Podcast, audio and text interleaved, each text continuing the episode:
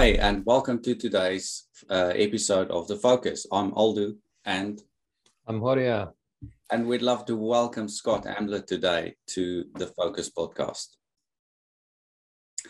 Welcome, Scott. So, hi. Hey, everybody. Very good. So, um, for those of you that wonder, uh, that doesn't know Scott, we'll we'll get into that. But Scott is quite uh, uh, a, a, tour de force in in the world of agility, and he's got a lot of experience. But we've actually, why why did we invite Scott here? Is that first of all, he's one of the he is the creator of Discipline Agile, and I've met him through my journey uh, working with Discipline Agile as far back as about seven or eight years ago um, that I've met Scott, and we've um, we've we've had interaction, but it really got uh, the interaction and the working together with Scott on the DA stuff was uh, when I joined the um, advisory council for discipline agile as well as Scott's latest book, I uh, they they invited me to participate as um, in writing the book with them, or uh, we, I think we are called as reviewers, and um, I know that uh, I made his I made him scratch his head on a few occasions on some of the feedback uh, on the book.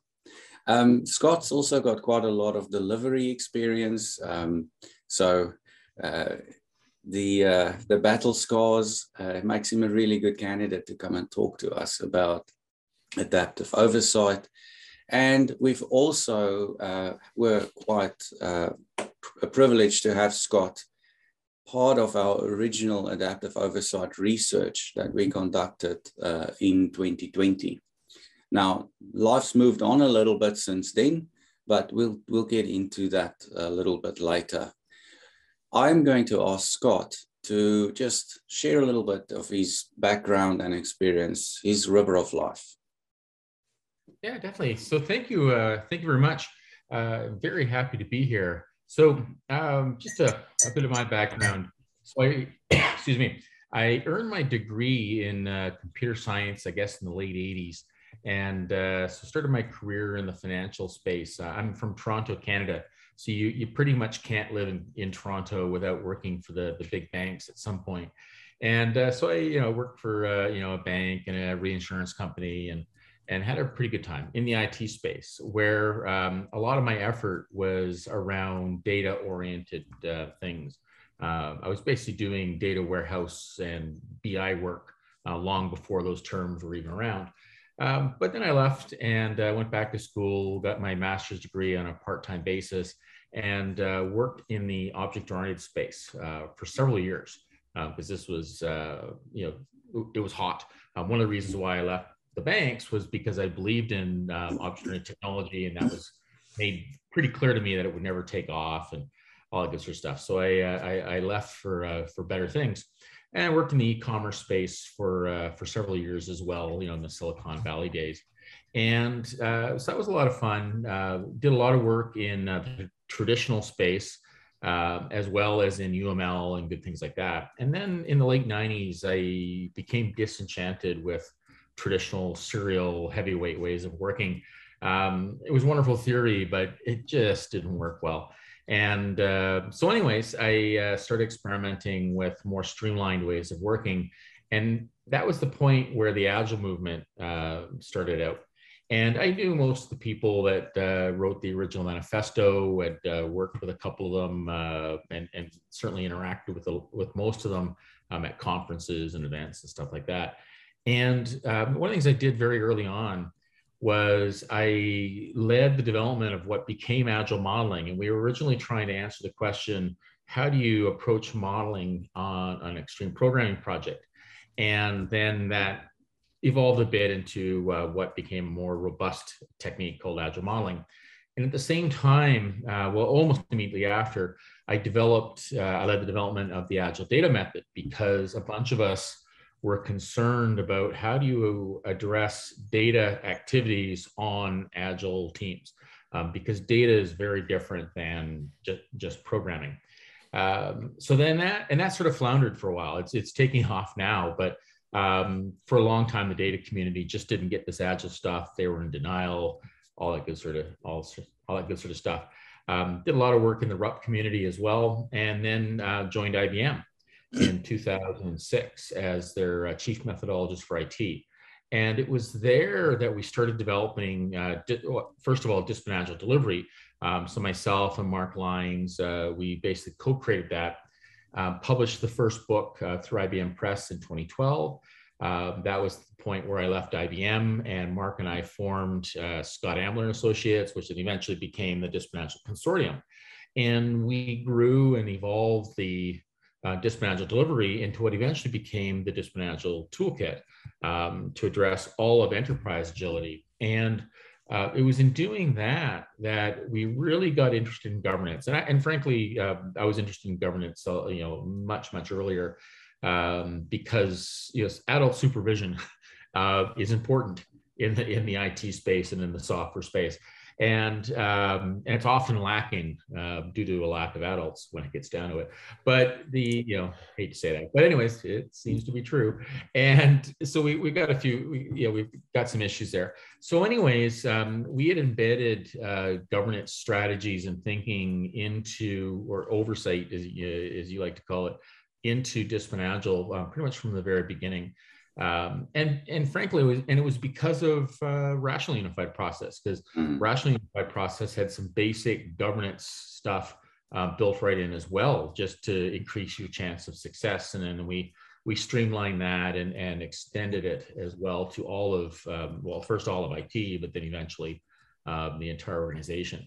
So that's basically uh, where you know most of my life. And then finally in 2019, uh, professional life at least, um, and in 2019, uh, Project Management Institute purchased Agile Consortium uh, for DA. And then Mark and I have been working there uh, basically until the end of uh, July of 2022.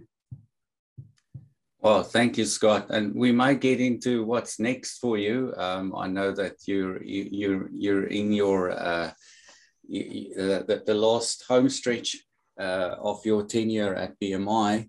Um, so we, we may get into that a little bit. Um, I have a few questions based on what you uh, just uh, explained a little bit. And one of the things is that you started your career in a financial space, which is probably quite heavy on governance. Um, and then you moved into e-commerce space, which is probably quite light on governance. um, how different did you find oversight uh, uh, between those two spaces?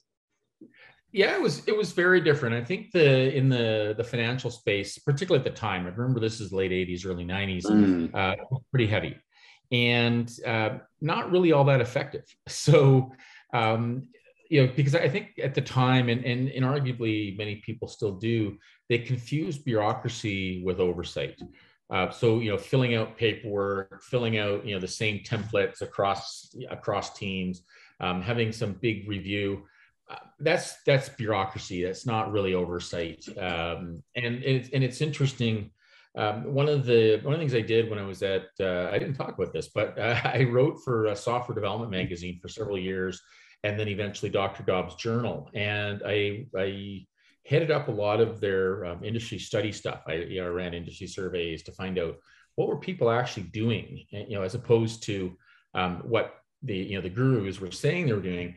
And it was really interesting that you know one of the one of the studies we did was specifically around governance and it was amazing how many how many teams were faking the governance you know they were you know they they'd fill out artifact you know they'd fill out the official report template or the you know do the official uh, architecture diagrams and you know put package it up you know use all the all the right word document templates and stuff like that get it reviewed it would get signed off on and then the, and then put on the shelf never, never to be looked at again. Mm-hmm. um, that's useless bureaucracy. That's not oversight at all. That's that's useless overhead injecting risk and cost um, in, into these teams.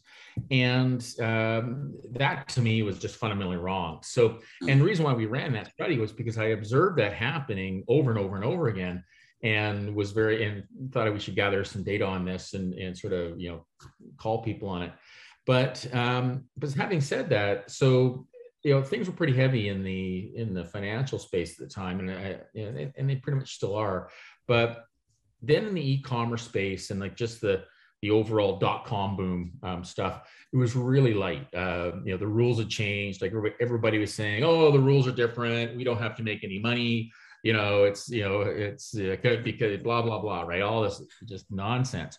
Um, yeah, yeah, yeah. So, and and really, the only governance uh, that ever sort of appeared in that space was when you had to go to IP or, or when you when you had to not IP when you had to go to uh, to the marketplace, right? Mm. And you had to and, and you were you were going to do a, a, a, launch and uh, yeah, and you know, get all the money. Um, that or or when you had to go to um, a venture capitalist and and you know spin some story. Then there was a little bit of governance at that point. Other than that, it was like wild wild west and uh, really wild stuff going on, and arguably still happening. You know, if, I don't know if you're following the Uber um, debacle right now, but uh, apparently they paid off some economists and um, to write nice papers about them. So yeah, yeah, there's an interesting story flying around right now about that, but uh, don't know how true it is, but it seems true. so, anyways, um, yeah, a little bit of wild wild west stuff uh, going on still, but yeah, be that as it may. So a lot of a lot of uh, so big differences is the short mm. story uh, that short-termism, that uh, that short-termism mindset, and it's making the next quarter's numbers and sacrificing the lamb, you know, uh, then you have nothing left. It's quite quite prevalent still. Um, you um, have indicated that you've worked in data, business intelligence uh, in that space. And you also mentioned that um, they're only catching up now on agility or recently. Um, and I've worked in a in a, a, data warehouse space as well a few years ago, and um, it was quite uh, an adjustment for the teams that I helped in order to move into the world of agility. And it was also quite interesting to see how we had to adjust some of the agile practices and methods and techniques out there to suit a, a data warehouse space. Um, I know that you are quite passionate about data warehousing and data and all of that. Before I ask my question, I just had another thought. That soft, uh, that research that you did on the uh, how people are faking the governance uh, artifacts, etc., was that the one you published on Ambysoft? Yeah. So um, over the years, so when I was at uh, software development at Dr. Dobbs, and then after that, I published um, all my findings uh, um, in an open source manner. I actually, um, in many ways, led um, that practice. Um, when I started that in the early 2000s, very few people, like very few researchers, were sharing their source data, like the all of the source data and the questions as they were asked and the methodology as we ran it. And because my my pitch was always, please don't trust me, think for yourself. Here's the data. It's too hard. Come on, Scott. I know. I know. Don't trust me at all. And uh, and yeah, because and, and frankly, I don't trust any research where I can't get the get get get access to the data. Why would I? I'd be a mm-hmm. I would be an absolute fool to do that because I, I have to rely on somebody else's interpretation. Come on, right? Okay. Uh, not not comfortable with that. So, anyways, uh, yeah, it's all it's all published on ambysoft.com. You okay. still download um, the data like 15, 20 years later we, we'd, we'd love to share that uh, data um, as part of the publication. So um, uh, we'll get that from you. Coming back to the data and the BA work and, and, and the, the space in oversight and governance, um, wanted to check with you, um, why do you think that governance and oversight is important in the data and the data warehouse world? Well, uh, uh, for many reasons. First, um, just a quality issue um, you require you i hope you require good quality data to make you know the better the quality of the data the better the decisions that you can make right? And uh, in particular like in the uh, uh, you know it's particularly painful in the ai space right now if you don't have good quality data. Um, you know it's bad enough when the humans are are you know making guesses based on poor quality data but when the computers are then you've got a really interesting challenge. So uh, yeah, we just need we need good governance there. Unfortunately, a lot of the data governance is really heavy. Um, there's a there's a wonderful book. I don't know if you know of it. Um, I believe it's called Non-Invasive Data Governance by Rob Seiner, um, and it's probably about ten years old now. But he really sort of nails it in in many ways because it's it's all about being streamlined and collaborative and and really you know making it as easy as possible to govern and not throwing all this overhead. Because the the challenge with the overhead is if it's hard for me to be compliant to your governance strategy chances are pretty good i'm going to fake it like if it's easy, if, if it's easier for me to fake a document or to fake a review or to fake something, I'm probably going to fake it. Mm. You know, game it's just the way it is. Game it, yeah. Yeah. Yeah, totally game it. Yeah. And and it happens all the time. And, and it, it's it's interesting. I um, I used to do assessments of organizations and I would go in, I would, you know, I'd assess the PMO or or something or, you know, assess an area and the, you know, the, the PMO would always get a hard look.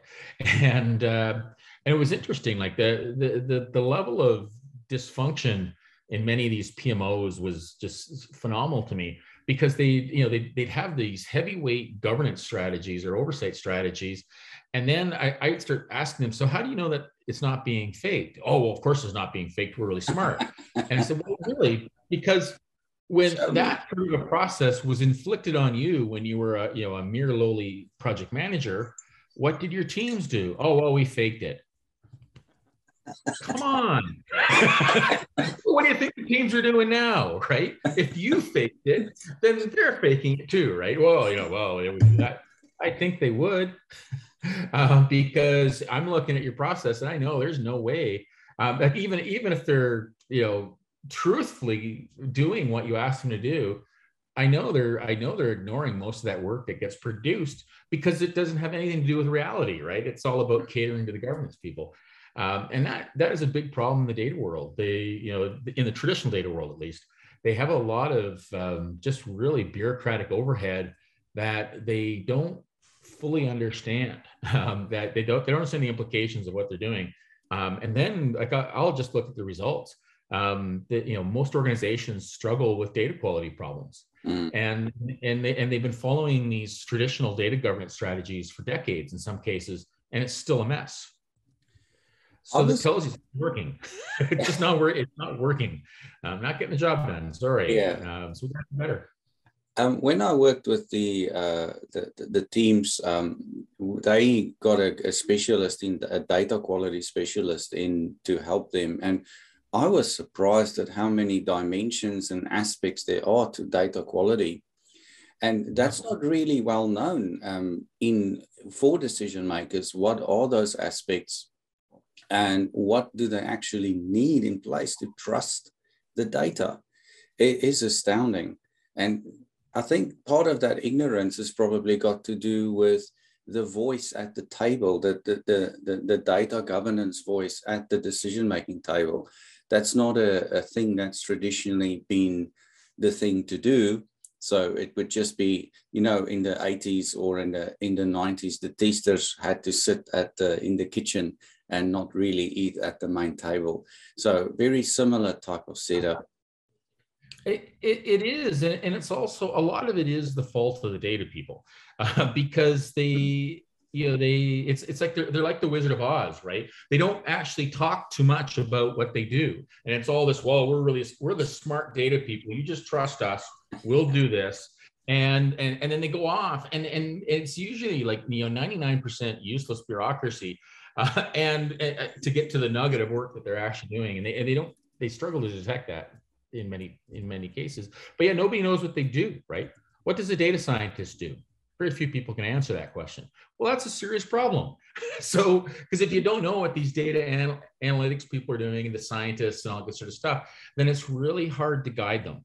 It's really hard to know how you how you can work with them effectively and govern them and lead them and and and and and you know work with them to help you um, do better things and frankly also make better decisions right so a hmm. lot of the you know to be fair to the data people a lot of the data quality problems are the results of phenomenally poor management decisions.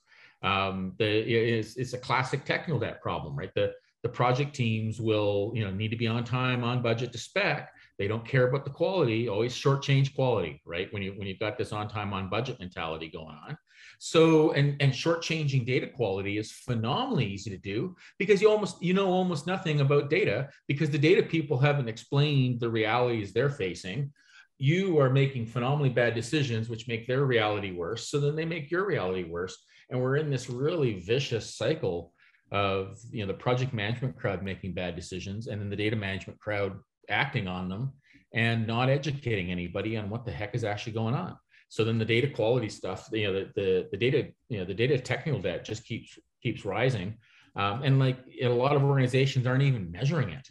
Um, mm-hmm. so how do you how do you you know how do you actually manage something and improve something if you're not even measuring it? And worse yet, you don't even know to measure it because the data people haven't opened their mouths. Mm. right? Yeah. So you know, really, there's really weird forces going on in these organizations around data, and um, not a lot's being done about it. Yeah. Well, um, on this point, it has never ceased to amaze me how year after year after year, um, I teach lots of um, business analysts and product owners, and I ask them about exactly this topic of data quality and how assured are they of the quality of their data. And I always see uh, blank stares, you know, deer in the headlights. And I tell them, look, are you aware of something called data profiling? They go, what? Uh, yes, data profiling. Most of the database systems these days have really clever data profiling tools. They can allow you to do this and that and so on. They go, wow, really? Yes, really. Why aren't your organizations? they had great tools in data profiling in the late 80s. I know. yeah, yeah. Uh, but but you got to know to use them, right? And exactly. but but also, but a big part of the problem though is is also um, the data community is not really up to speed on quality techniques. Hmm. So, for example, you know, like I'll, I'll, I'll, I do a lot of work with data data people, and then, you know, blah blah blah, data quality, you know, yada yada yada, and then I, you know, I'll, I'll, I'll let them go for a few minutes, and then I'll say, so okay, tell me about your automated regression test suite for your database, and then it's like deer caught in headlights. Well, what do you mean? so, if you're not testing, you don't really have an asset, right? Like, like, like, like that's the thing, right? Like, if, if data was a real asset in your organization, you would have an automated test suite for your data sources. That's right. Yeah. Right. Yeah. Bottom line. That's just the bottom line. I'm sorry. That's the bottom line on that one. And then, and then you, then you start asking them, you know, have you even thought about that? It's like, no, or, or it's, oh, it's not our problem. It's the app team's problem. No, no, no. yeah. Well, you know, sure, they should be testing, but no, um, the data, you know, you know, if, if you're worried about anything remotely close to data semantics, the last thing you want to do is let your app teams uh, be, be responsible for that. The different apps have different semantics. Sorry, mm-hmm. um, it's the way the reality. That's the way the world works. Yeah. And uh, so yeah, so you know, so it's a lot of a lot of issues around stepping up and and actually understanding the the realities of you know how do you lead, how do you govern, and but yeah, if you want if you want data quality you need to adopt real quality techniques. You know, move away. You know, some of the bureaucratic stuff is okay, but if you rely on bureaucracy, you're not going to get the job done mm. at all. You got to automate the heck out of everything. It will be gamed. Yeah. Yeah. Um, well, it's yeah. very interesting how um, we can get the Pareto principle to work for us because 80% of the defects come from 20% of the uh, trouble spots. And if you start to do kind of good profiling and notice um, dangling um, um, rows and so on, you think, why is this happening? And then you discover, you extinguish sources of such errors, and all of a sudden things no longer deteriorate. Uh, you keep them. So prophylaxis is a lot uh, safer and easier. It's very much like with uh, normal human health, right? It's far better to to keep in good shape than to to have to remedy a chronic issue. Yeah, definitely. Scott, um, the agile modeling work that you do, um, how does this help uh, oversight and governance? Yeah, so agile modeling and you know modeling and planning are about thinking before doing uh, when it gets mm. down to it and um, that was basically what agile modeling was all about. So you know 20 years ago when we when we first started uh, describing what we are doing um, it was heresy. Like we were we were talking about really it was oh man i got i got some nasty looks uh, particularly from the modeling community well from the agile community and from the, the modeling community um, because back then models were these big huge onerous things that you did up front and you'd and uh, you, would invest a big pile of effort and then you'd hand them off to the team who would then ignore them. Um, and it was a big surprise when when something bad happened. And our entire point was to observe what worked. And so we were talking about weird things like whiteboard sketches and using sticky notes and um, which is the norm now. Uh, but back in the day that was radical. That was absolutely radical. And um, and what but I would argue, though, that the, the pendulum has probably swung too far on mm-hmm. modeling. So now, where it's only sticky notes and only um, only whiteboard sketches, uh, we really should have. You know, we, we really do need um, some tool, you know, some better tooling um, to do more sophisticated modeling where it makes sense. And actually, the data community does pretty well there. Uh, they've got some very good uh, data modeling tools. Uh, but because that's a very straightforward and narrow domain, um, it's complicated, but it's narrow so you can put together good tools. They, they've enjoyed good modeling tools for, for several decades now, whereas the application development community, not so much. Um, although systems engineering community has pretty good tools too, but once again, narrow domains, right? Once you get your mm-hmm. hardware platform in place, um, it's pretty, pretty straightforward to build a modeling tool for it. So, and they tend to have better engineers in that space too. That that also helps. but uh, but yeah, so I think uh, so. Anyway, so agile modeling was all about modeling to the, you know, modeling uh, using the appropriate tools for the, the context of the situation that you're in, like using the right technique to the right extent um, at the right time.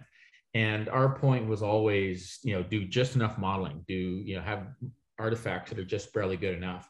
Um, and the challenge with that is, you know, it's in the eye of the beholder. Mm-hmm. So, uh, you know, it depends on how complicated the situation is, how good your people are, um, you know, how much collaboration and how easy will it be to update the model later on, right?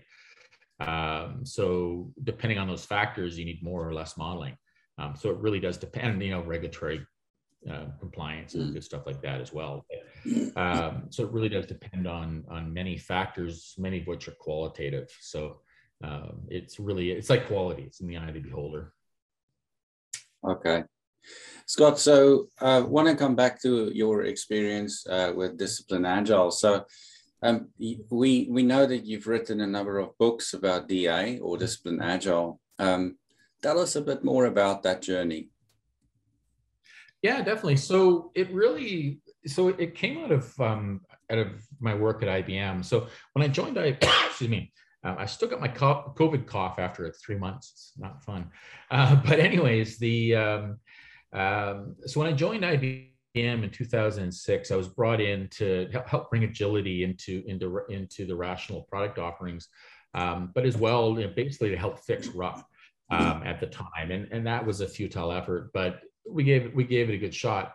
But um, anyway, so I was I was working with organizations around the world to explain agility and lean and and apply it at scale, and what was interesting, myself, my team, and the business partners we were working with, including uh, Mark Lines' company, um, we were we were going around the world uh, helping organizations, and we we observed a couple things. Um, one of the things we observed was that uh, everybody was doing agile differently. Mm-hmm. Um, and they were they're struggling to say what they were doing. Everybody's oh we're doing Scrum or we're doing XP, uh, but then when you go and look at what they were doing, it was yeah you might have been doing a little bit of Scrum, but you were doing like 50 other things that you didn't talk about at all. Um, we also found that organization, no matter how good they were, organizations were always struggling with something. Um, you know, let alone the organizations that were just struggling with pretty much everything. so, um, and they're spending like sometimes millions of dollars figuring out agile, like all these transformations were, were really sort of struggling. I mean, and many of them still are, you know, 15 years later. But um, sometimes in the same companies. but uh, anyways, that's a different story. So yeah, so we, we so we noticed that everybody was doing things differently, um, but we also noticed they needed help, and and those were two very different observations, right? So our conclusion was that a, a, a prescriptive process wasn't going to get the job done because everybody works differently. Um, we also had the issue, or at least I had the issue that uh, I didn't want to create yet another method. Um, I'd been there, done that, um, had all the arrows in my back. So um, just wasn't interested. So I was highly reticent to put anything down on paper. Uh, so, but anyways, so after a while though, it, it became very clear that something was needed in the marketplace. And we eventually, so we realized we couldn't have a prescriptive, here's one, you know, one size fits all here's the magic recipe, just do this type of an approach. Um, we needed to give people choices. And that's where discipline agile delivery came about. So we we put together this framework um, at the time, this framework of here's how you do software development from beginning to end. Um, and here's all aspects of software development. Here's how it all fits together. And here are the choices you need to make, right? Because a, a, a data warehousing team will have different types of models, will have different approaches to things, will work in a different way than an application development team. Uh, they'll work differently than, say, a legacy, like a team that's working on a legacy system and evolving it um, they will work very differently than a, another type of team.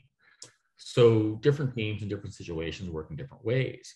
Plus, you will learn and improve. I hope you will learn and improve over time. So you need choices, right? Like, how can I, you know, what should I experiment with next? What should I, what technique should I try to see if it works for me in my situation? And so we put together DAD, agile delivery, to describe that and to describe the choices. And here's what you need to think about. Um, and, and, at the time as well, um, we were we were working on DevOps stuff. So DAD, like the original DAD book, if you go back and read it now, there's a boatload of DevOps stuff in it uh, because we were setting ourselves up for the next release of DAD, which ended up being called Agile DevOps, um, to address the you know full enterprise class picture of, of DevOps, and then that expanded IT, and then and then uh, eventually the enterprise. So the so it was really all about that and it was just this evolution of we just kept you know we, we started with a reasonably straightforward small problem software development which isn't all that small or straightforward um, and then kept expanding and expanding um, because we kept because it you know software development touches other other parts of the organization which touches other parts and so on um, so we just kept expanding out until finally we sort of left it at the enterprise level although having said that um, recently in the last year or two um, we started looking at uh, because we're talking about vendor management procurement mm. um, looking at the overall ecosystem where you're working with multiple organizations and also looking at um, you know, just social responsibility and environmental responsibility mm. as well um, just you know because because that's a nice thing to do um, but uh, but certainly the you know the concept of an ecosystem of, of organizations working together is a, an interesting problem um, you know, both from a, you know, just doing it, but uh, certainly from a governance point of view. Okay, thank you for that, Scott. Um, because I've been part on, on uh, I've, I've, participated in a, in a part of that journey, um, and I know what see, what it currently says on the on the Disciplined Agile content. But um, for our our uh, listeners, um, how do you think the DA toolkit addresses oversight and governance? Yeah, so we've always baked um, oversight and governance in, from the very beginning. So from a, a team point of view, um, it does start with like just agile delivery. Uh, so you know, software team stuff. Um, we built in uh, uh, lightweight milestones um, that are risk based, not documentation based. And uh, so the idea was that because teams are different in different situations, some teams are in a regulatory environment, some are not. Uh, some are doing very complex stuff, some are doing fairly straightforward stuff. You need to be governed in different ways and you deserve to be governed well. That was always, you know, so one of our um, fundamental observations was you are being governed and we believed you deserve to be governed well. Um, we, we, also chose to observe that in most cases you were not being governed well. Uh, but here's here's how, and so we went about answering the question: How could you be governed well? Um, so yes, we built in the the you know the lightweight uh, milestones. Uh, so the and risk-based milestones. So then what happens is so team in a regulatory, like a life critical regulatory environment, will have a reasonably sophisticated approach to being governed because you know life critical. Um, a team that's building a, a website in a non-regulatory environment, yeah, it can be really really lightweight because you know, low risk, right? So you know, governed to the risk basically and, and and and good stuff like that. We also looked at the full range of roles. We didn't limit ourselves to say Scrum or or others. We looked at the the you know the greater picture, and um, because that's important, right? So then, but then as um, we we started expanding, we realized that uh, we had a uh, what was called a process goal that called govern delivery team. It's now called govern team but how do you govern a team like a, how do you you know how, how does a team get governed is basically the answer is the question we're answering there. Um, but we also have what we call a process blade or a process area for enterprise governance and called governance. And we and it addresses the question of how do you govern the entire enterprise all the activities all the teams all the people going on we also bake in governance to other process blades. So, for example, uh, data. The, there's a process blade, a process area called data management. How do you govern data stuff? So that gets addressed there. Um, same thing for security. So, security-specific governance is in the security blade. Data management specific governance in the in the data blade, and so on. Um, but then, how is it all managed? Finance has financial governance, and so on. Um, but the overall governance, how does it all fit together? Because one of the challenges with um, uh, you know business area or process area governance like so you've got a, a data governance group and a security governance group and a finance governance group and a you know procurement governance group and so on is how does it all fit together? And what happens if you're on the receiving end of all these different types of governance? Because the data governance will be great. The security governance will be great the architecture governance will be great. The finance governance will be great, but it'll all add up to the overwhelming and useless bureaucracy, um, no matter how good all those separate things are. So if it doesn't fit together, and if it doesn't, and, and, and if the governance things you're looking for um, don't reflect each other, so if the data guys are, are looking for blue and the architecture governance people are looking for red, I got a serious issue, right? It's like I'm either blue or I'm red, not both. Might be purple. Make a decision. Um, and then so then what happens there? Well, I fake it, right? I'll really be yellow, but I'll tell the data guys, oh yeah, we're blue, um, and they'll pass the review because they're not that bright. I'll tell the architecture guy it's red, and I'll pass the review because they're not that bright either. And meanwhile, I'll be yellow. So, you know, all the yellow work will be going on. I'm telling the data guys blue, telling the architecture guys red, you know the finance people uh, it's mauve who knows right? Um, and they're all buying it. And and this is and this is what happens because you got to survive the governance right? I got to get the job done and still make it look as if i'm being governed and you know pretend to care and all that good sort of stuff too. So and and, and this is what happens in organizations when the governance folks aren't working together. Um, you know the, the people on the receiving end will do what they can to survive. And I, I, don't, I don't blame them at all so there was a an example from I think Jonathan Smart of what he did at, at Barclays in, in the UK about how we actually created a multidisciplinary governance capability. Yeah. And all projects had to go through that capability instead of having to jump subsequent uh, hurdles. You only needed to to to convince yeah. this group, and that that helped accelerate their delivery considerably in in Barclays. And I know that you researched that as well. Um, you work quite closely yeah. with Jonathan on that. Yeah, we were we were we were in there working with them at the time when they were doing stuff like that. They were you know they were adopting ideas out of uh, Spotify. They called it the governance tribe, and uh, yeah, that was a great idea and it worked. It worked really well. Um, I'd seen similar things at other organizations, but Barclays really took it to the next level. Um, very very good.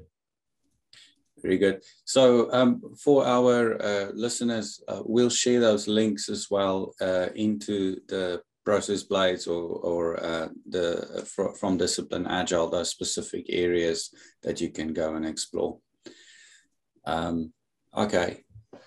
Uh, so on uh, on writing the books, especially the last one, because I was part of the, the, the, team that helped you write it. what was your funniest moment on writing the book that choose your well, way? Yeah, so it, it's always um, it's a lot easier to talk about writing books than it is to do it. Um, so no, the funniest moment, hard to hard to pick a funny moment. Um, frustrating might be a better thing to be thinking about, but I think that the, the funny moments are always just you know the boneheaded things that you do you know, or you know that you, you start writing about you're like oh man that's not right and uh, or you get some really you know competing or not competing but you get like um, feedback from three different people and it's all like just really blatantly different from each other and oh okay we got an issue here Um, and uh, but yeah, it's always uh, writing. Yeah, like I said, writing books is way harder than you think. Um, so um, it's like everything. You, you, always grossly underestimate the amount of work and time it takes. Uh, yeah. Okay. Thank you, Scott. Horia. Well, one thing that comes to mind for me is the nature of the problem that we've uncovered. We have these um, tendencies to organize functionally. So we naturally gravitate into, into silos. And as a result, we end up with these stovepipes of governance, as you've just described. Um, it's only relatively recently that we've attempted to reinvigorate the value stream perspective, and many organizations are, are starting to see this. But on the other hand, uh, we still have project management offices, right? So, uh, what are your thoughts on how might we um, inspire practitioners, professionals in project management offices to embrace and contribute better to a value stream approach uh, and a more of an integrated governance approach? What, what are your thoughts in that area? Yeah, so um, a couple things. So first, uh, Sanjiv Augustine and a couple others wrote a really good book. Uh, I believe the title is From PMOs to VMOs, Value Management Offices. Um, and that came out actually almost pretty much exactly a year ago. And uh, Mark Lines and I wrote the, the foreword for that. So it's a phenomenally well written foreword. You know, the book's worth it just for that. but uh, it's a it's a really it's a really good book and and the reason why is it it works through the differences between like a traditional PMO and you know what they've been doing and what really needs to be done. And um, so Sanjiv uses the term value management office, which is a great term. I, I prefer value delivery office um, for a couple reasons. So, like, so let's sort of piece piece that out. Um, so first, it's not just about projects, and it never really was. So projects are certainly important. Um, and and yes, there's the project the you know project to product movement, all that stuff, and and, and fine, but um, we'll never ever be you know be in a in a world where there's no projects going on. So regardless of the marketing rhetoric in that community, um, but we can observe that there are non-projects. Um, so for example, you know one of the great lies about PMOs is a PMO is not a project. It's a long-standing team, right? right? It's a long-standing effort right? So it's not a project. So they're not they're not following their own uh, you know their own little rhetoric. Um, so anyway, so that's usually my one of my favorite you know you know first knife I, I will jam. and uh, but anyway, so so just choose to observe, right? So and this is what we did in DA right? So we we support explicitly support project ways of working. We also exp- um, explicitly support non-project ways of working, like you know, long-standing product teams. We support um, you know, uh, an exploratory life cycle for like lean startup type stuff, and a program life cycle, and others, even a serial life cycle. Uh, we're you know we will soon be adding explicit support for that.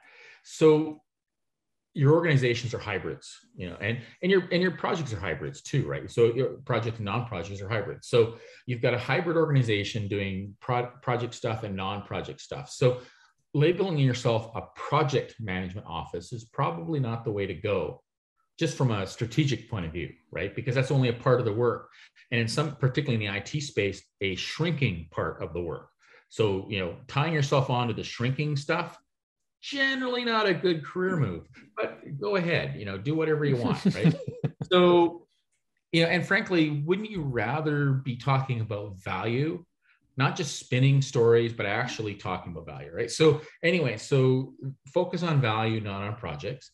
Um, and then focus on delivery, not just management, because we've seen uh, many efforts managed really well, but they're still failures. So, hmm. being the manager of a failure, I don't care how good you're working. I don't care how great of a manager you are if, if, if it's still a failure right? So you really want to deliver value, not just manage the creation of value, not just manage. So it's really, it really is about value delivery. Um, and then if you want to call yourself an office or a group, you know, whatever.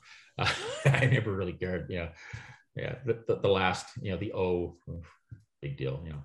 So your project you know, organization office, whatever. Yeah. And this is exactly what micro enterprises are, are trying to uh, uh, uh achieve is, is to, to focus on value delivery and not managing yeah. the, the process. So, um, and they do have governance. They, there's one or two examples that we've come across of where they do have oversight uh, um, functions but those oversight functions are also responsible to the customer that they're delivering to, not to some arbitrary hierarchy up into the organization.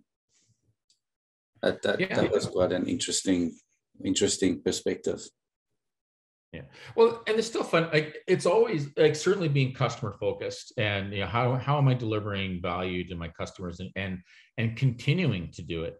Um, so one, one of the things I always like to talk about value streams, a lot of people describe a value stream as a beginning and ending with a customer. I don't want it to end with a customer. That's foolish. I want it to continue. I want it to begin, end, and then continue on. Right. I want, you know, it's, it's why it's, you know, the described a loop. Uh, we want to, you know, continually deliver value to our customers, hopefully forever. Um, and certainly we need to be governing from their point of view.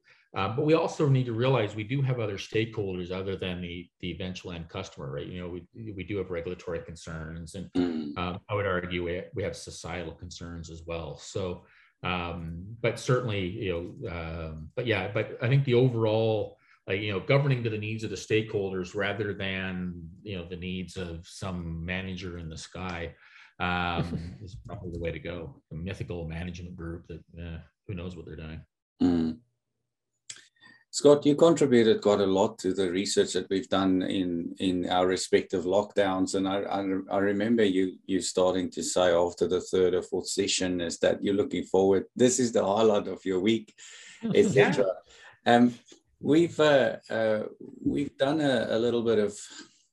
We were going to write a book, but we ended up running a podcast series uh, around this and wanted to i wanted to just go back to what we actually ended up with.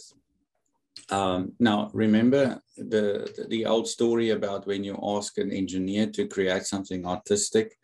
Um, you might get something that you didn't bargain for. So uh, this is where we've landed. And I, and we know it needs a little bit of uh, oops what happened?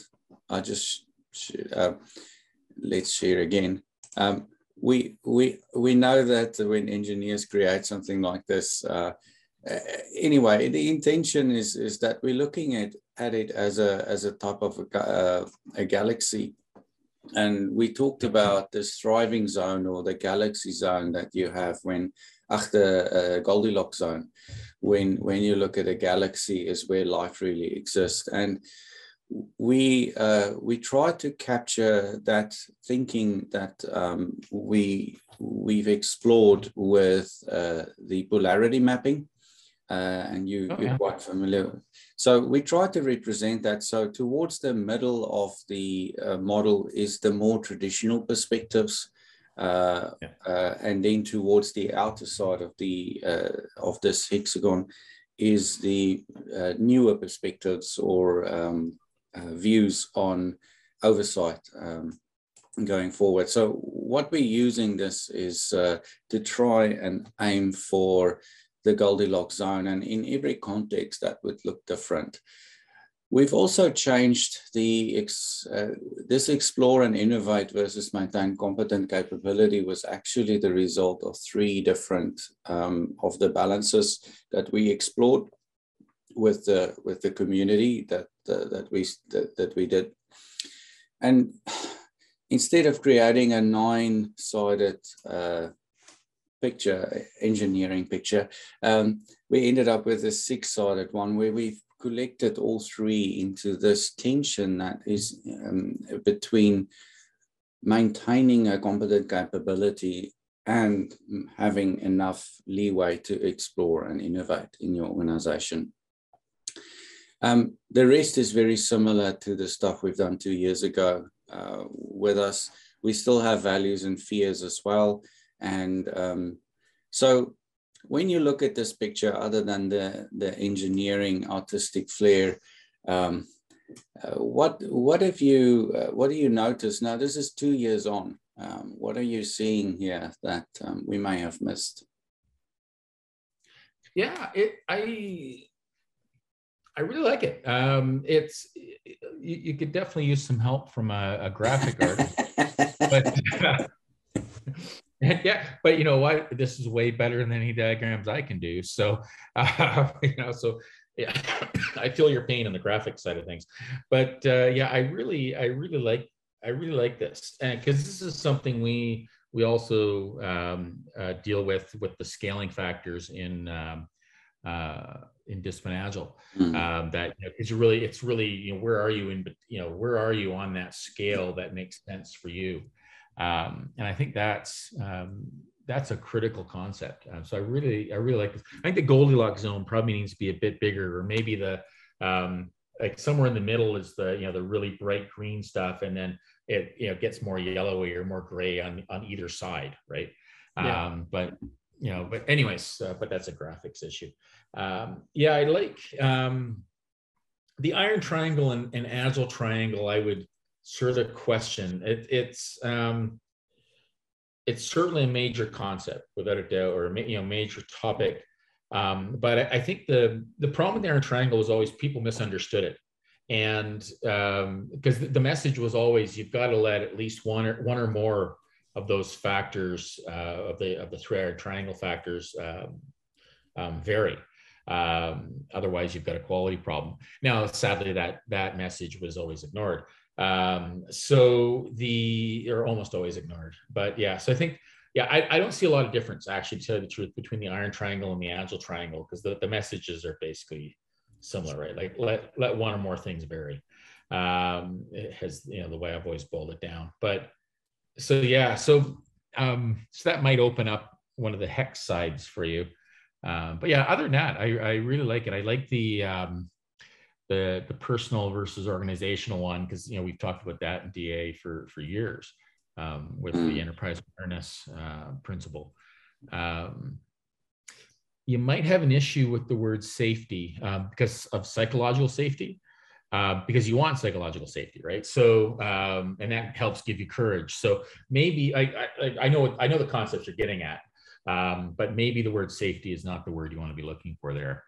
Um, but uh, but yeah, no, I really I really like this. Um, yeah, good stuff. Thank you. We, we call things, it our galaxy view. So yeah, one of the things that um, the agile to iron triangle balance gives us, uh, and it does so very surreptitiously, it introduces the focus on value, because the uh-huh. agile triangle is about focus on value, focus on quality, but don't forget the constraints. Yeah, yeah, it's, it's yeah. So then maybe so there's a good point. So maybe you should be talking about value. So instead of saying iron triangle, talk about value there. And instead of saying iron triangle, um, oh, I don't know, uh, constraints would be the wrong word. But um, so, so yeah, uh, so what I'm getting at is what um, what I've always liked to talk about is for the people who believe they need to be on budget. That's a trivial issue to me I would rather be spending yeah. the money wisely, right? Yeah. Instead yeah. of being on time or on schedule, that's a trivial issue to me. I would rather be releasing when it something when it when the best time it's best suited to to release it, right? Um, on scope, you know, building something to scope is an absolute sucker's game. I would rather be building what you know, fulfilling the needs of my stakeholders. And so, it, and, and this was actually something we did a study on, right? We we basically asked um, ask people, you know, what's more important to you, or, or are they both equal? And it was it was actually interesting. The executives tended to lean more towards you know spending the money wisely and building the right thing and releasing it when it needs to be released rather than on time on budget to spec and the project managers particularly because they've been trained in this um, they believe you know they're strongly uh, believed in on on budget on time to spec and um, and they were like way out in left field. Everybody else was sort of at the one end of the spectrum, and the PMs were at the other end of the spectrum. And that I think um, explained a lot of their behavior at the time. And, and this is like you know 15 years ago now, um, mm. but uh, still. Uh, so, anyways, yeah. So maybe, yeah, maybe that, yeah. So if the thing is, so uh, my my point, my final point, if you're getting at, if you want to get at value delivery, uh, or something along those lines, then then explicitly call it out, right?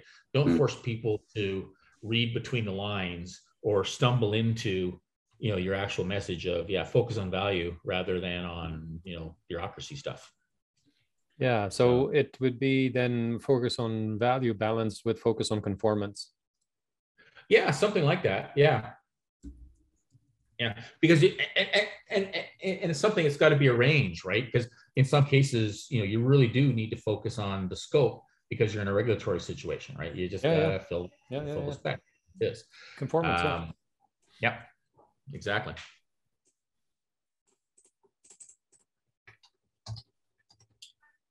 Okay, definitely worth uh, uh, very good uh, ideas here. Thank you very much, Scott, for that. Uh, we're going to go back to some of our other questions that that we that, that we've covered um, or what wanted to cover with you, um, and uh, ask you you, you talk about having the arrows in your back, uh, etc. What are your greatest moments with oversight? What are the good news and the good stories? How you saved it, uh, uh, or ex, or examples of how the day was saved? Yeah, well, I think a lot of it is always helping break log jams in organizations, right? Because mm. the either uh, the either the governance is really good or it's really bad it's there's never really much of an in between. And when it's really bad, then you've got to start. Then you know somebody. It's almost always an outsider that's got to come in and deal with that issue because the governance people are usually senior executives um, with power, and nobody will speak the truth to power, or power just won't listen to the truth. Mm. Um, and somebody from the outside's got to come in and, and really ask some hard questions. And my you know go-to strategy is always to talk about risk.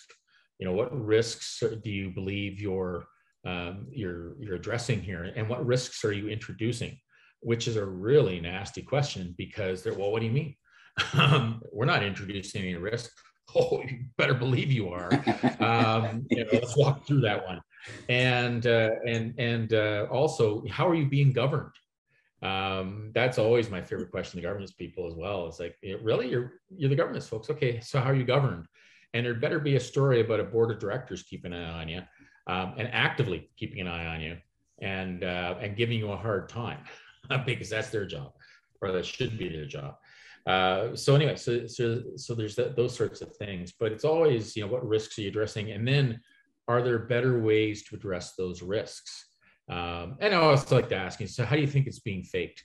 Um, because I know it is, right? When I, whenever I mm-hmm. see some horrendous governance, I know people are faking it. Mm-hmm. Um, and do they know? Like, did, and the governance people never seem to know, even when they did it themselves. Uh, like when they faked it in the past themselves, they they they seem to forget.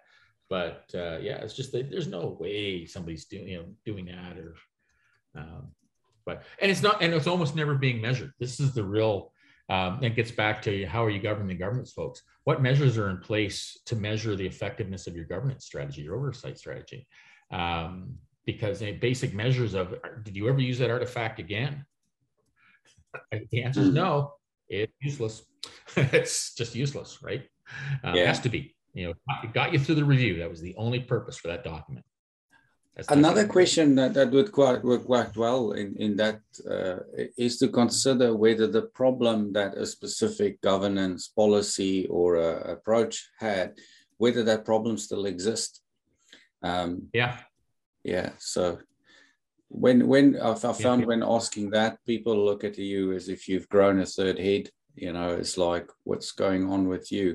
You this weirdo. Yeah. Um, and that's that's actually a really good problem, uh, a really good question to ask um, because and there's wonderful examples like and, and you know, let, us pick on the agile community. You know, if you look at the uh, if you look at the agile manifesto um, and actually read the words uh, behind the principles, and then ask yourself, do those problems still exist? Like you know, they talk about delivering working software every you know once a quarter or something, like you know every few months or quarterly. Um, that's brutally slow. Um, like at the time, like, you know, 20 years ago, holy crow, that's rocket science. Mm-hmm. Um, now today, you're only delivering quarterly. Hmm. you got a problem there, right? Um, you know, why aren't you delivering weekly or daily? Hmm. Um, what's what's slowing you down? So yeah, so you know, do those you know a lot of those problems don't exist. At least in a lot of firms, they they don't exist. In some they obviously still do, but um, in a lot of firms they obviously don't. So um, there's there's room for improvement there. I recently came across uh, a re- one of the write-ups around why the clothing brand Zara, Z-A-R-A, is so successful. And what they found was is that they don't go to a factory and then have a hundred thousand dresses made and then distribute it into the world. They only have of a specific dress. They only have one or two made that would go into a, a shop and they, they distribute it that way. And then they will only make more, which would be delivered within a week if they see certain indicators ticking up uh, in demand of what they want. So they've they've cut down considerably on their costs just by following that little model of only making more of what sells instead of having uh, warehouses full of stuff that doesn't sell. Yes, or Not only that, but what they do is they bring this slightly imperfect um, model, um, mm. and the, the person goes, "Oh." In conversation, you ask, what would you like instead? Well, I, it would be nice if it had one of these and one of those. And a few days later, hey, there's one that has one of these and one of those. And all of a sudden you have this feeling of, see, I've given my feedback and it's been, oh, I'm going to have that as well. Thank you. right. So you're yeah. essentially learning from the market um, and you're creating the fashion with the public. Mm. So therefore, no wonder it's so much more um, engaging and attractive and why Zara is so successful. Yeah, but but you can only do that if you choose to have a value stream that can move that quickly. That's you right. know, imagine you know talking to a to an organization that where you know back in the day, which and it's still happening to a, for a lot of them, you know they would go to the Paris fashion show and see you know what's coming up for for six months from now that's and right. they would be looking at the, the annual color scheme that gets gets pumped out by the design community of oh well you know orange is this is this is this year's color um, so they would all pump out orange version orange knockoffs of what they saw in paris um, six months ago um, and then you know um, you know if that doesn't sell they've got a serious problem so zara has chosen to shorten that feedback cycle down to days or weeks rather mm-hmm. than many many months. Um, so that's uh, and and and the entire value it's and it's the entire value stream. It's mm. not just like one store running their own right. show. It's everybody it's worldwide the entire, yeah. Worldwide yeah, yeah. exactly. They do this worldwide. So um, what are your uh, observations about the most frequent struggles uh, with oversight or oversight situations in organizations? Yeah, I think it's, excuse me. I think it's just a disconnect. Um, a lot, a lot of the cases, either the oversight group um, is working too slowly or too onerous, you know, too onerously, or there's just too much bureaucracy involved, right? You know, like fill out these templates and all that sort of stuff. And uh, so there's that, or just a lack of understanding of in teams of you know why we need oversight. Like you know, do I know enough to go for help? Um, can I detect? You know, earlier, you know, we were we were you know joking around a bit about the the graphics, right? So, do we know, like we all inherently know we need help on, mm. on the graphic end, right? Yeah. Um, so you know to go for help. Do we know that we need to you know take you know and then listen to the gra- you know some graphics person that could you know maybe help there. Um, same thing on the on the financing or, or in the data quality space, right? Can the can the data can the data people listen to and take some direction on how to improve and what they what they need to focus on. Um, similarly, can they give direction to the dev teams of how to develop good quality data and leverage existing data and and not reinvent the wheel and and uh, and maybe test and all this sort of stuff right? Can they can they all work together? So i think um, and what are the feedback cycles into the governance process uh, because how do the government, you know, like one of the reasons why the, the governance people get disconnected is because there's no feedback going back to them saying, hey, you know, we're faking this. you know? and nobody's ever going to yeah. step up. It's yeah. actually it's actually interesting, right? Because years ago, um, I got into a huge scrap. I was at a at a client, and we were on on their most important project, and we had to. I was like the lead architect, and I had to. You know, we had to bring it home, right? And we were just scrapping it out constantly with the data guys, and it got to the point where we said, you know what, we got to deliver. We can't we can't be fooling around with these yo-yos. So I took two people and I said, just produce documents. Like, you know, whatever these guys want, just do it. Right. And, you know, and, you know, so out of the 30 people on the team, these two, all they did was produce documents to, to get the data people out of my hair. Right. Because we, we were like literally, um, you know, we were arguing back and forth about various things. And they would you know they would want all these huge documents that they wanted to sign off on in order to do some simple thing. And i would we, my team would just go and do it right? We we could get it done faster than we could write it out to get blessed and three weeks later go to the steering committee and yada yada yada right?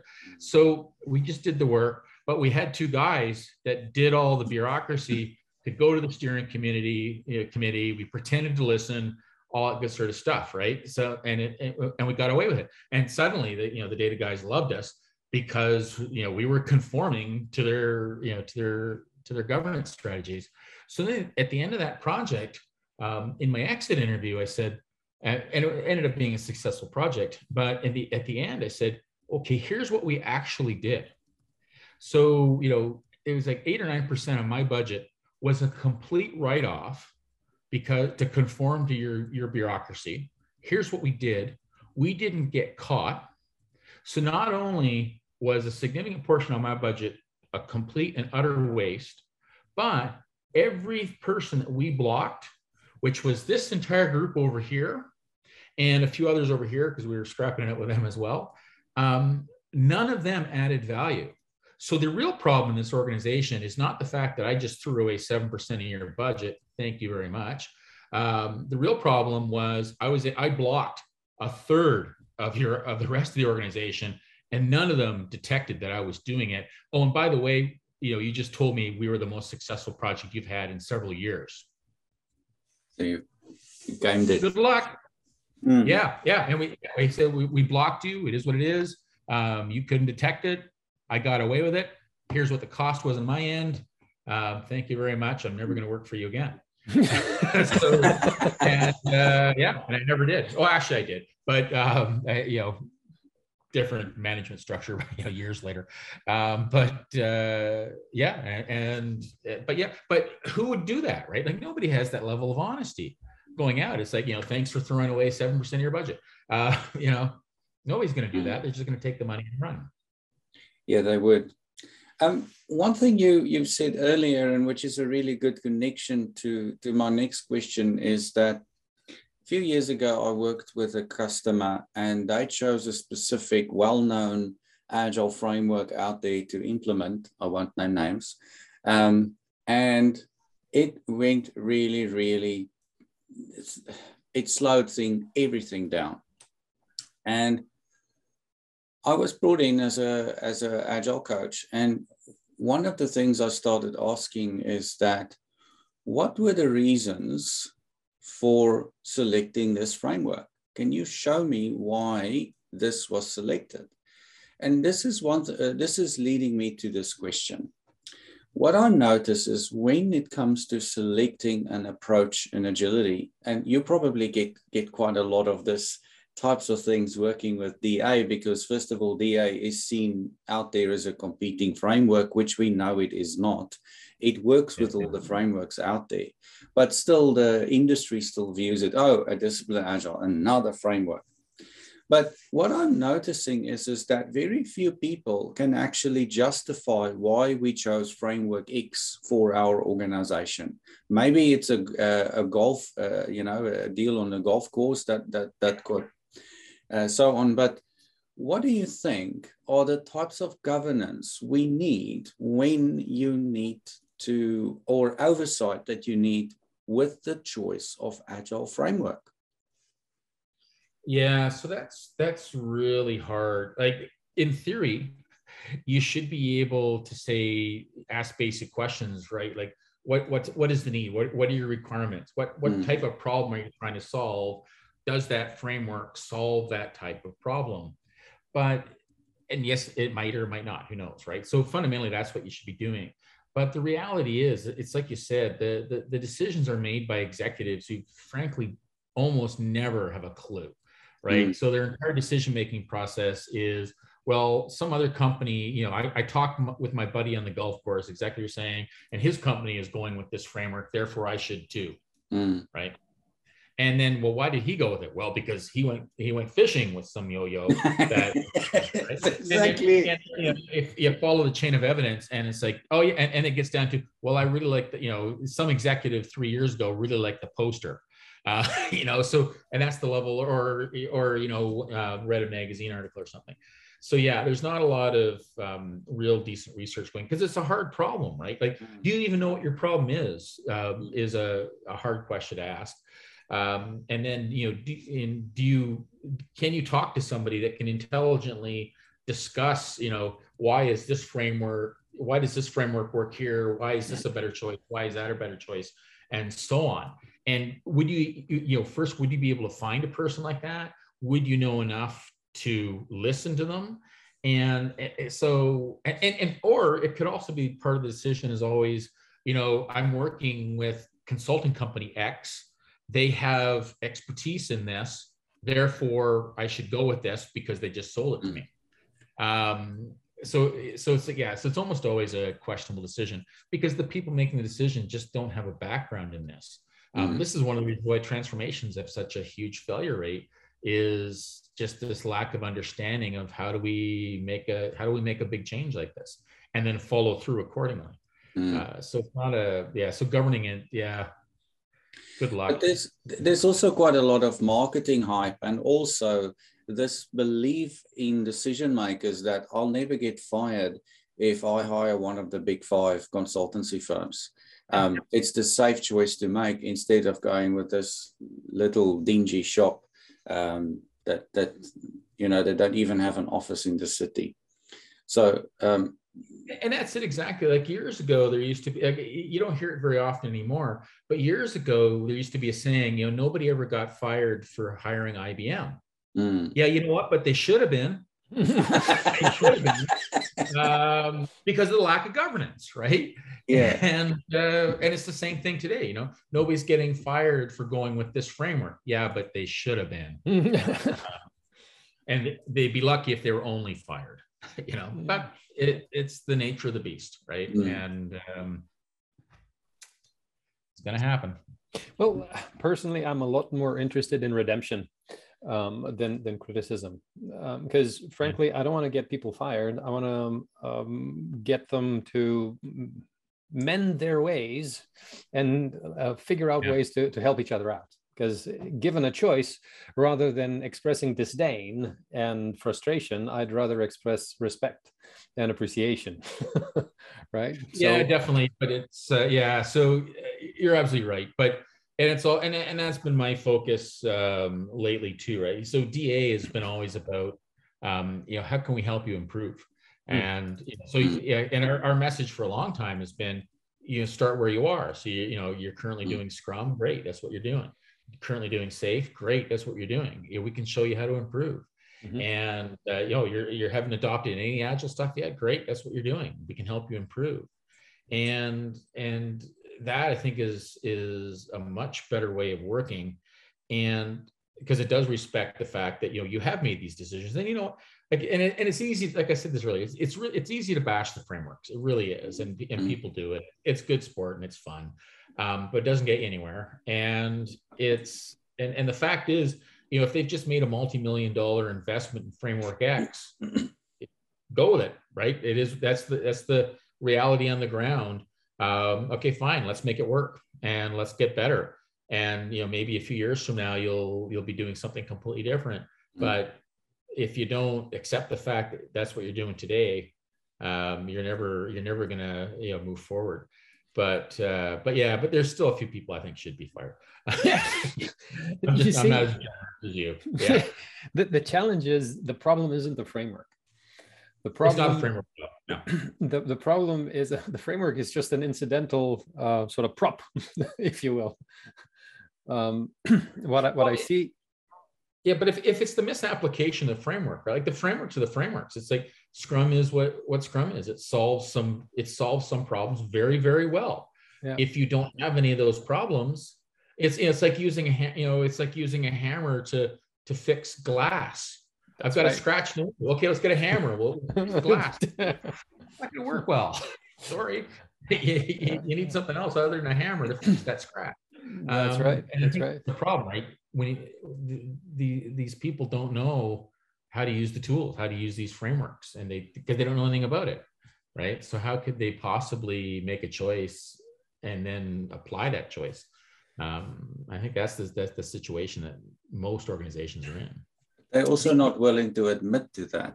Well, the ego is is is is sometimes at play. See, that's the thing. Uh, I think uh, we, have done it to ourselves, in that we've made it unsafe to admit to uh, ignorance, to say, "I don't know um, I mm-hmm. need help. Uh, I need some insight here. I'm not sufficiently clever at this. Uh, we've made it so that if I'm a boss, I'm supposed to know everything and tell people what to do, as opposed to uh, it being okay to say, you know what, this one I have no expertise in. Uh, I don't know. Uh, you tell me um, what do I need to know. So therefore, uh, I have to appear, and therefore we have this problem of faking that we've we've discussed. we have the appearance that everything is fine. See, we have all the documents, as opposed to having the actual expertise and the actual conversation, the actual dialogue, where we don't have to fake anything and we admit uh, to what is actually going on. And that's why I was saying um, the frameworks aren't the problem, they're just a prop. Uh, and people kind of conveniently hide behind them and uh, use terms out of them to excuse uh, traditional typical habits. And therefore, in other words, you've implemented the framework, but you've changed nothing in how you approach things because you've condoned with the terms of the new framework. You've colored by numbers and you say, oh, we're still doing the same thing that didn't quite work. And it's going to continue to still not quite work, not really mm. getting the intention and the essence of what that framework was intended to achieve. So these are the challenges that good oversight we propose needs to address and figure out ways of engaging with people and learn to tell more of the truth, if you will, and learn to make it safe for us to, to share in, in more of the truth with each other. Exactly. And, and build relationships. Like, so one of my you know favorite tricks is everybody's afraid of the auditors right? Oh mm-hmm. no the evil auditors or you know they worship satan and you know whatever it is they do. And you got to be afraid of the auditors right? And it's they're, they're people. You know go out you know go out for coffee or a beer with them and find out about them and and, and build a relationship with them. Because they're usually phenomenally frustrated people mm-hmm. and they're just trying to get the job done and help. And um and they're not and frankly the auditors are, are are almost always your best friend. Um, they will like 99 times out of 100, they're going to get you out of trouble. Um, and, and hopefully better yet, help you avoid trouble uh, long before you stumble into it. Right. So, you know, if, if you only had like a process, you know, you know, going back to the original question, if you only had a process auditor um, that, you know, really was really experienced and then someone comes along, Hey, I want to adopt framework X. Well, timeout. really? Have you thought about that one? Um, and you know let's talk about this right? And then let, us find the right framework for you because it's probably for, you know it might be framework y and not framework x. But until you have that conversation you'll, you'll never know. But you know are you really going to have a, a process auditor on staff? Probably not. But you know but maybe some organizations will you know the bigger ones might. Um, good I know Horia's trying to catch up with uh, not taking notes. That's why the the pause. Yeah, yeah. You may hear uh, clickety clicking uh, in the background. we we have a habit of of um, capturing the the key thoughts. Now, yeah. I'll I'll sort of try and gently bring this uh, towards a close. Um, I'll ask you. Um, what didn't we ask you around this area of oversight and governance that we should have? Oh, great question. Um, I use that one a lot with people. it's a hard question. Uh, I think the along the line. So, so what do you do? Um, so, you know, what what if you are a traditional governance person, and how do you move to more of a lean, agile type of a governance strategy? And um, I think the answer to that would be uh, better collaboration with the teams, right? And and chances are pretty good you're completely overwhelmed, and um, you know you're understaffed, underappreciated. You know, classic you know classic governance challenges, and and probably overwhelmed by regulatory stuff and changes in the in the environment and changes in strategy. So you know, COVID the last few years have, have motiv- has motivated a lot of companies to um, you know move forward uh, a lot faster on on their digital transformations and their agile transformations and stuff like that and remote working and all these good things we're all living with right now. Um, and that that's a huge governance challenge. So how do you you know how do you keep an eye on things and and and lead and motivate um, throughout those times? Um, so i think so some of it is observe you know when push came to shove what did you actually do? And what you know what got ignored and you know, you know what got sidelined because you just couldn't do that anymore. You didn't have the time. You didn't didn't have the bandwidth. Um, so call into question those things that you pushed aside. Um, some of them are very valuable without a doubt but a lot of them i bet you're not. Um, so go after those things and, and and streamline those out and automate the heck out of everything um, this is I can't say that enough. Um, like one of the one of the really interesting like in the in the financial space, for example, um, you know one of the big things used to be uh, well still is uh, PCI compliance, or you know how do you um, you know keep an eye you know how do you regulate uh, financial transactions, and you know it used to be that you would have to you know you'd have separation of know, it still is you'd have separation of duties and the developers can't push things into production, uh, you know, um, through their own decisions. Somebody else has to keep an eye on that. And it ended up that um, the regulations didn't actually say that. Um, it just said you know, there had, to be separation duties, but it didn't mean it had to be a separate person. Um, and then, so you know, the end result was, as long as we automated that, and you know, it still wasn't the developer making a decision to push into production, but something else. It didn't have to be human as long as hmm. something else was making that decision, it was good. So you could automate that and and then and then and log it and, and have evidence, all this stuff. Um, so that was a very serious um, governance issue years ago. Now I think all, all the financial institutions have figured this one out, but certainly back you know 10 years ago, this was a major, major issue. Um, and there's stuff like that all over the place um, you know what can you actually automate? Um, and you know either automate completely away um, or you know just automate the governance of it and and have warnings um, you know pop up on your on your governance dashboard. You know scott's fooling around again you know. Warning. Yeah.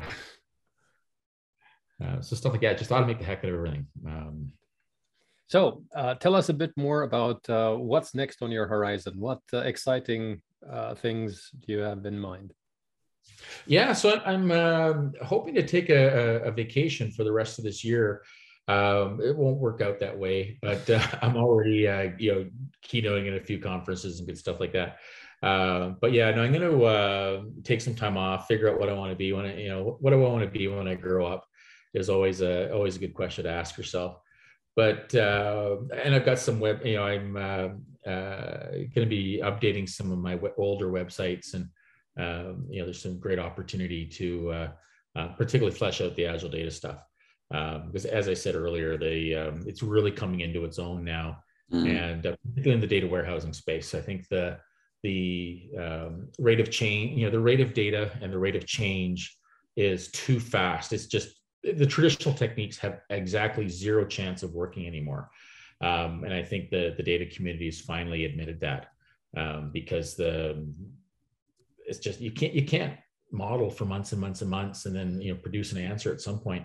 You know, if somebody you know if somebody needs data, they need it now. Mm. you know, they're trying to make a decision now, not okay. We'll get it you know six months from now when you you can update the data you know the data report for me. Um, it's just not acceptable anymore. So even even like a two week you know, a two week sprint is unacceptable in in many cases for for data stuff now. Um, so I think you know we really do need to uh, uh, improve that. And there's uh, you know all the tools, all the techniques are there. You just have to know how to use them. Mm-hmm. and post that. Well, for me, I missed that. Uh, and post post the next six months and the the data. Uh, uh, oh yeah. Well, well, we'll, we'll have to see, right? Uh, we'll have to see what you know how, what I what I decide to do when I grow up. But uh, but yeah, no, I think um, I think there'll be. Uh, uh, I'll probably go back into the data space and and and uh, and focus on that because because uh, it's fascinating. There's like just absolutely um, even doing the exact same thing in different organizations. Like the data is always fascinating when you go into a mm. company mm. and it, it, just the questions they're trying to answer and figure you know things to figure out. Um, you can easily you know have a great time uh, doing that for for decades. Uh, so Here's a suggestion. Um, uh, you know how the world economy relies much on uh, on shipping. Um, most of the ports around the globe still use the same uh, processes and, and tools and uh, bills of lading and so on as hundreds of years ago. so you can make it really, really quick. You can have a really nicely automated process of shipping things all the way into the port.